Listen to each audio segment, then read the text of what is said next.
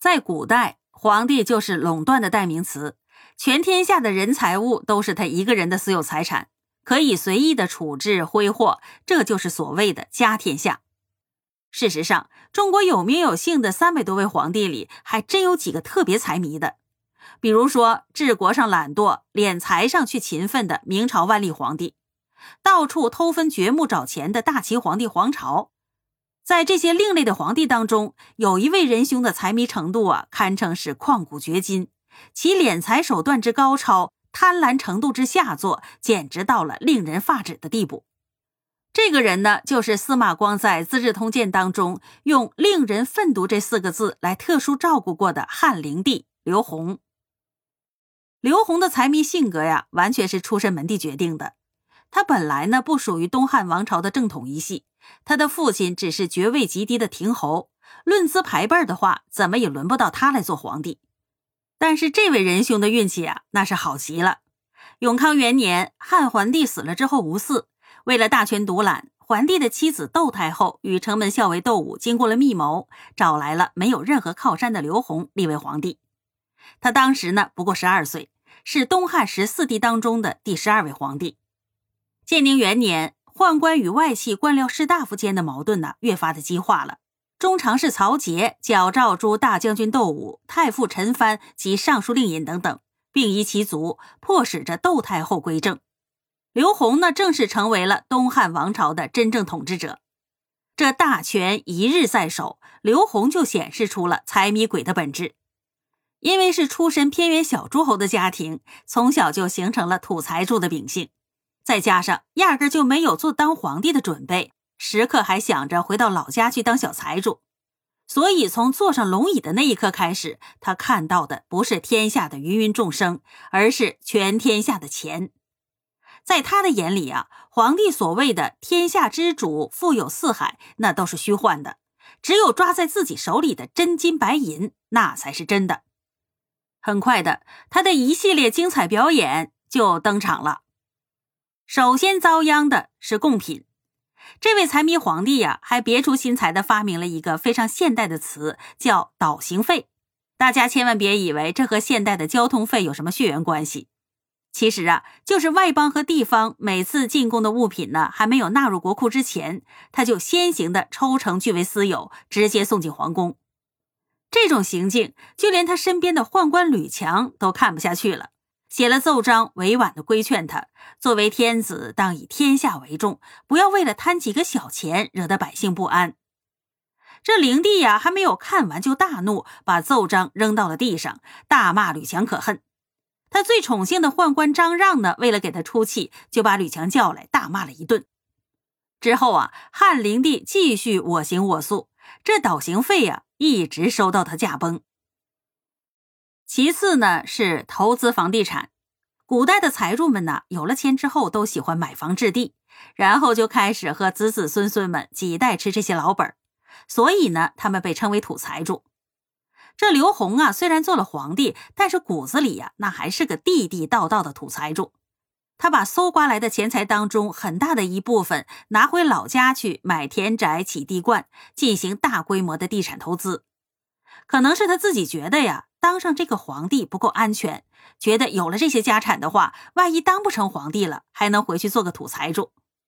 不过呢，他搜刮来的钱财呀，实在是太多了，买田置地之外呢，还有不少的剩余。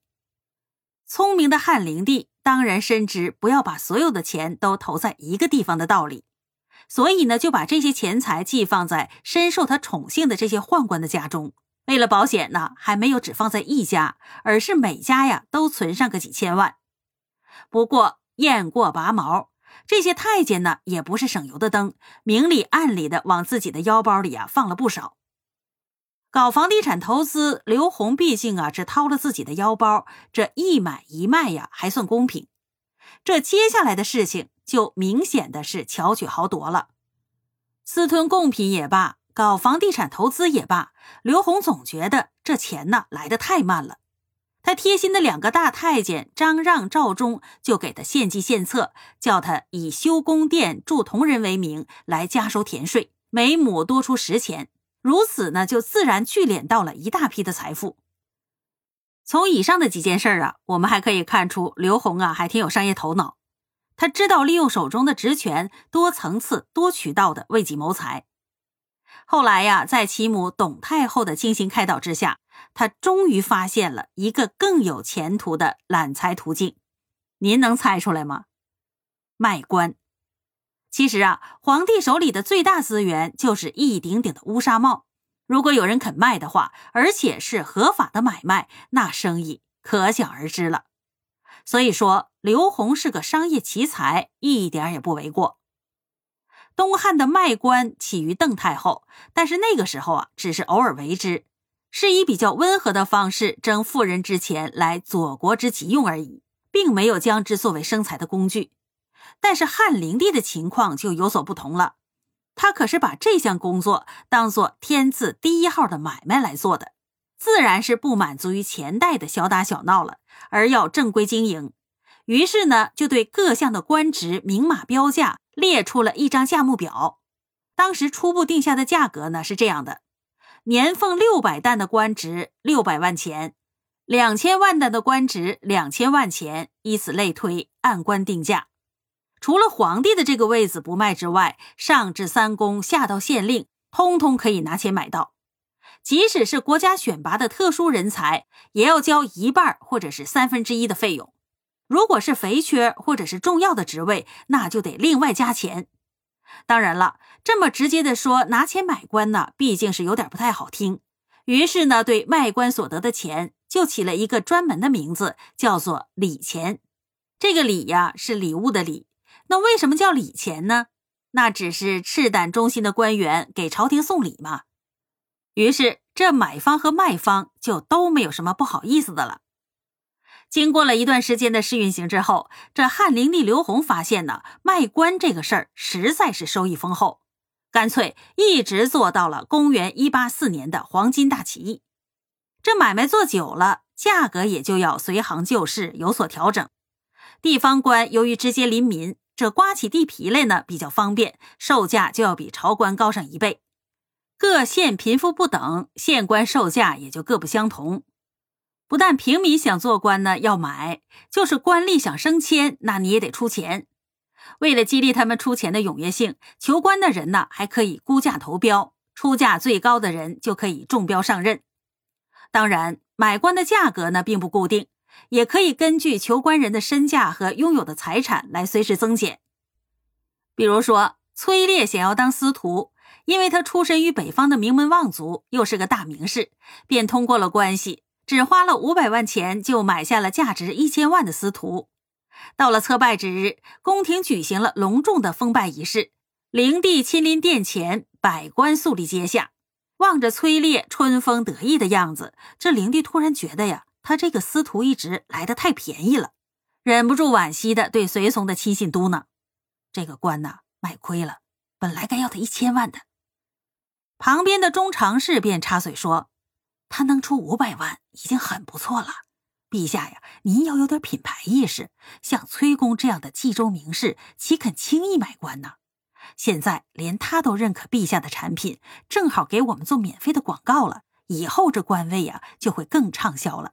陛下，您还担心收不回本来吗？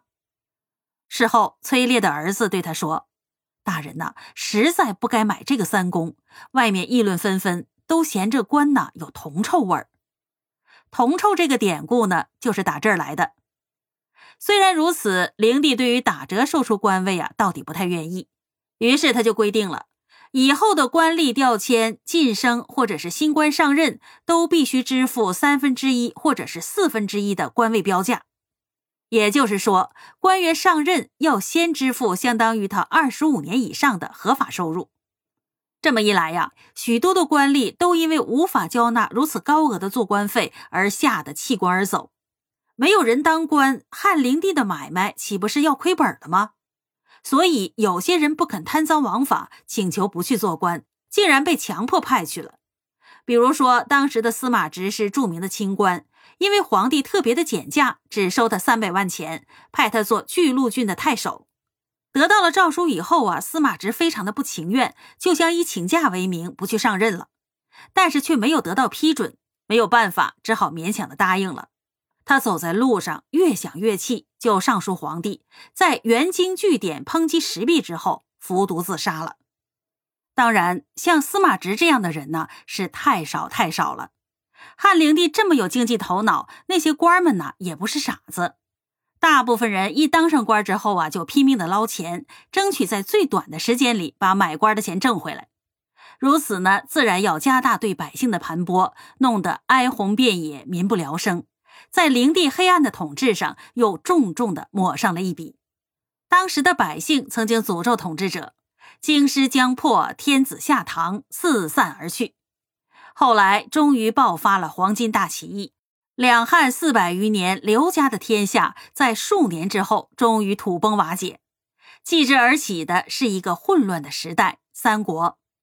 可以这么说，正是刘宏的财迷，孕育了三国时代的来临。